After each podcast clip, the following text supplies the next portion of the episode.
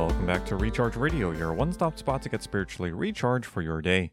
We want to get you thinking of your worship to God as a Christian. My name is Tim, and thanks for tuning in. And hello again. I pray that you had a particularly refreshing week so far. Do you know what today is? Yes, today is a perfect day to be listening to Recharge Radio and increasing your worship to God. And we have reached our final episode for this month already, talking about five amazing perfections of God so far. I pray that each one of them has caused you to think more about the God that we worship and to increase in your affection to Him. Today's episode is called The Holy God, so we will be talking about God's holiness. We mentioned before on this podcast that God is holy. But what does it mean that God is holy? In Isaiah 6 3, the seraphim stand above the throne of God and call out to one another, saying, Holy, holy, holy is the Lord of hosts. The Hebrew word for holy there means set apart or distinct. But we have to ask the question set apart and distinct from what? God is set apart from all of creation, from all that He created.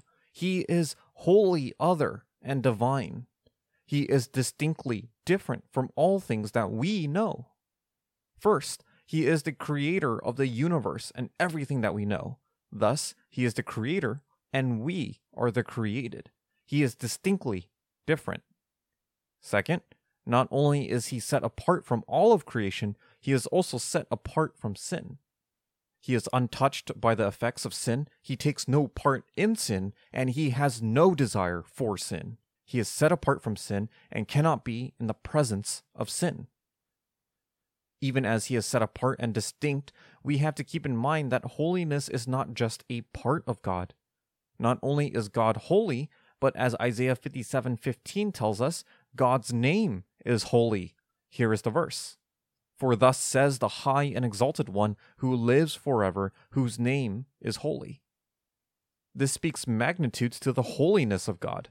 It tells us that it is not simply an attribute that is part of God, or a specification of God, or some sort of facet of God. We have to understand that holy is God's name. It is also a unique name given to God. There is no one else with that name. His whole being is holy, His name is holy. He not only is the epitome of holiness, He is holiness. Now, that is a powerful thought to wrap our minds around. Another aspect of God's holiness is that there is none like God in being and in his holiness. 1 Samuel chapter 2 verse 2 reads, "There is no one holy like the Lord. Indeed, there is no one besides you, nor is there any rock like our God." There are people who are holy, but not holy like our God. For people are still sinful in their nature. In this sinful world, there is no one who can be holy by their works. No one is given holiness because of their merits, and no one achieves holiness with their own power. Christian, understand that God is uniquely holy. There is nothing in created creation that is like our God. And that is a huge praise. For if God was like something else in creation, then that would diminish the holiness of our God and take away the perfection of our Lord. The holiness of God is not something to just be understood, it is something to be grasped and to have impact in our daily living. I don't want this episode to read like a report on different facts about our holy God, for that would leave us with just an intellectual knowledge of God's holiness. As with any good Recharge Radio episode, there needs to be application in our lives. So here are three ways that knowing more about God's holiness can impact us.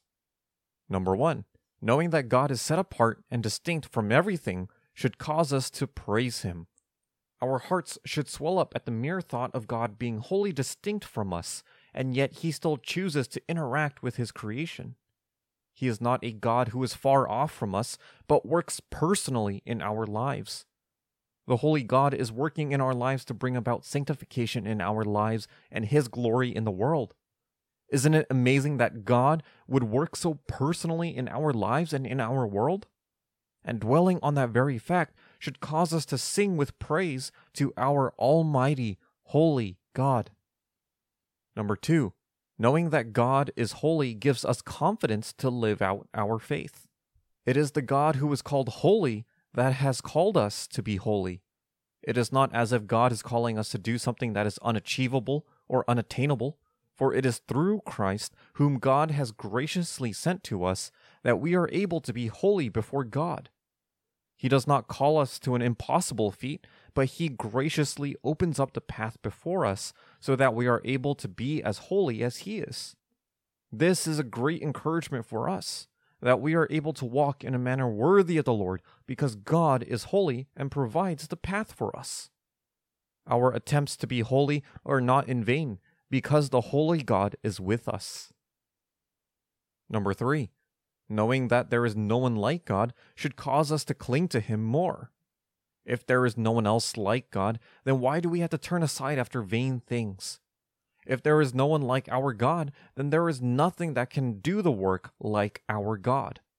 God's separateness from sin allows him to work in his perfect wisdom to bring out the best result.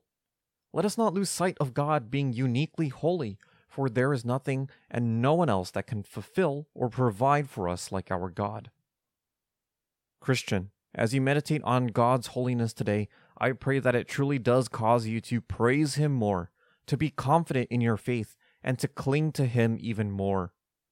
These are but small ways to be thinking about our holiness and think about how it can increase your worship to Him. Thanks for tuning in to today's episode on the Holy God. I pray that you understand more of God's holiness and how that impacts your life. If Recharge Radio has been of benefit to you, we would love to hear about it. So send us a message at rechargeradio at rgcsd.com. This is Tim, signing off until next time.